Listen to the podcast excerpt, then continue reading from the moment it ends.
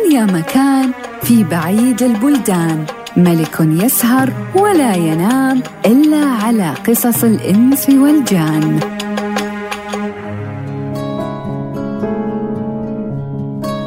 بلغني أيها الملك السعيد أن الملك يونان قال لوزيره أيها الملك أنت دخلك الحسد من أجل هذا الحكيم فتريد أن أقتله وبعد ذلك أندم. كما ندم الملك السندباد على قتل الباز. فقال الوزير وكيف كان ذلك؟ فقال الملك ذكر أنه كان ملك من ملوك الفرس يحب الفرجة والتنزه والصيد والقنص وكان له باز رباه ولا يفارقه ليلا ولا نهارا ويبيت طول الليل حامله على يده. وإذا طلع إلى الصيد يأخذه معه وهو عامل له طاسة من الذهب معلقة في رقبته يسقيه منها. فبينما الملك جالس وإذا بالوكيل على طير الصيد يقول يا ملك الزمان هذا أوان الخروج إلى الصيد. فاستعد الملك للخروج وأخذ البازي على يده. وساروا إلى أن وصلوا إلى واد ونصبوا شبكة الصيد. وإذا بغزالة وقعت في تلك الشبكة فقال الملك كل من فاتت الغزالة من جهته قتلته فضيقوا عليها حلقة الصيد. وإذا بالغزالة أقبلت على الملك وشبت على رجليها وحطت يدها على صدرها كأنها تقبل الأرض للملك. فطأطأ الملك للغزالة ففرت من فوق دماغه وراحت إلى البر. فالتفت الملك إلى العسكر فرآهم يتغامزون عليه فقال يا وزير ماذا يقول العساكر؟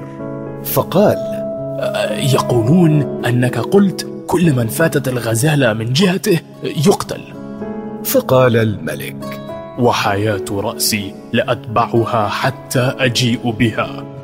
ثم طلع الملك في أثر الغزالة ولم يزل وراءها وصار البازي يلطشها على عينها إلى أن عماها ودوخها. فسحب الملك دبوسا وضربها فقلبها ونزل ذبحها وسلخها وعلقها في قربوس السرج وكانت ساعة حر. وكان المكان قفرا لم يوجد فيه ماء فعطش الملك وعطش الحصان. فالتفت الملك فرأى شجرة ينزل منها ماء مثل السمن. وكان الملك لابسا في كفه جلدا. فأخذ الطاسة من رقبة البازي وملأها من ذلك الماء. ووضع الماء قدامه. وإذا بالبازي لطش الطاسة فقلبها. فأخذ الملك الطاسة ثانيا وملأها وظن أن البازي عطشان فوضعها قدامه فلطشها ثانيا وقلبها.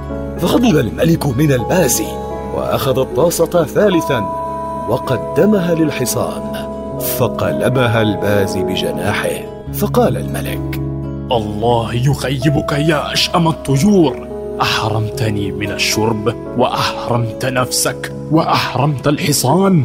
ثم ضرب البازي بالسيف فرمى أجنحته. فصار البازي يقيم رأسه ويقول بالإشارة انظر الذي فوق الشجرة. فرفع الملك عينه فرأى فوق الشجرة حية والذي يسيل سمها. فندم الملك على قص أجنحة البازي. ثم قام وركب حصانه وسار ومعه الغزاله حتى وصل إلى مكانه الأول. فألقى الغزالة إلى الطباخ وقال له خذها واطبخها.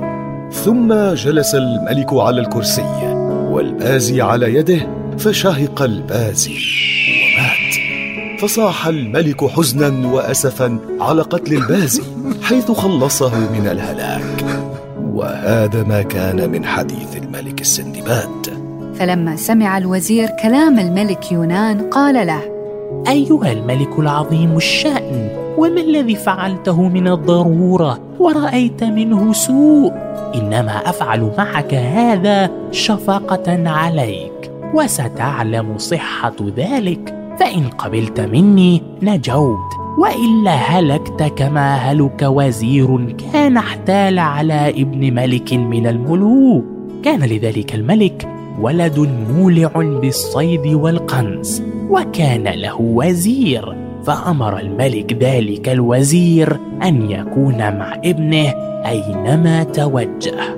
فخرج يوما من الأيام إلى الصيد والقنص وخرج معه وزير ابي فساروا جميعا فنظر إلى وحش كبير فقال الوزير لابن الملك دونك هذا الوحش فاطلب. فقصده ابن الملك حتى غاب عن العين وغاب عنه الوحش في البرية وتحير ابن الملك فلم يعرف أين ذهب.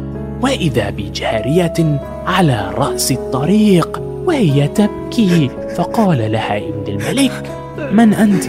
قالت بنت ملك من ملوك الهند وكنت في البرية فأدركني النعاس فوقعت من فوق الدابة ولم أعلم بنفسي فصرت منقطعة حائرة. فلما سمع ابن الملك كلامها رق لحالها وحملها على ظهر دابته وأردفها وسار حتى مر بجزيرة. فقالت له الجاريه يا سيدي أريد أن أنزل للضرورة.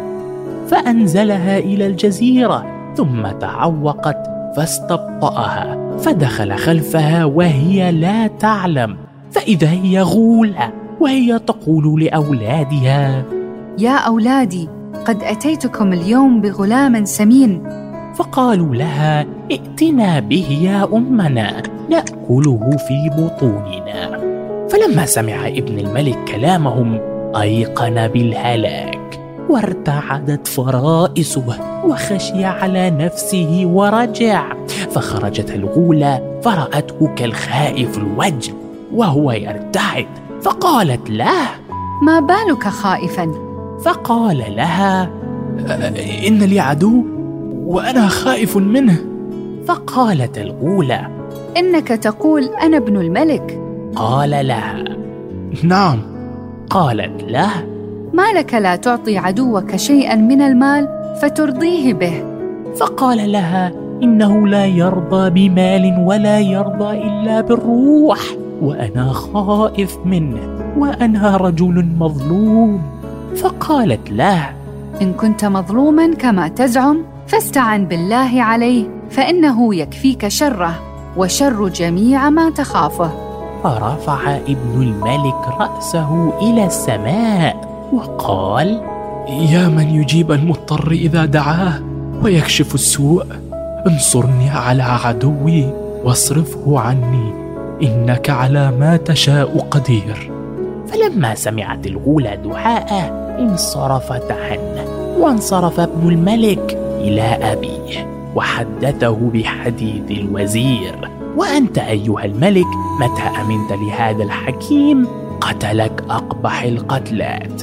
وإن كنت أحسنت إليه وقربته منك فإنه يدبر في هلاكك.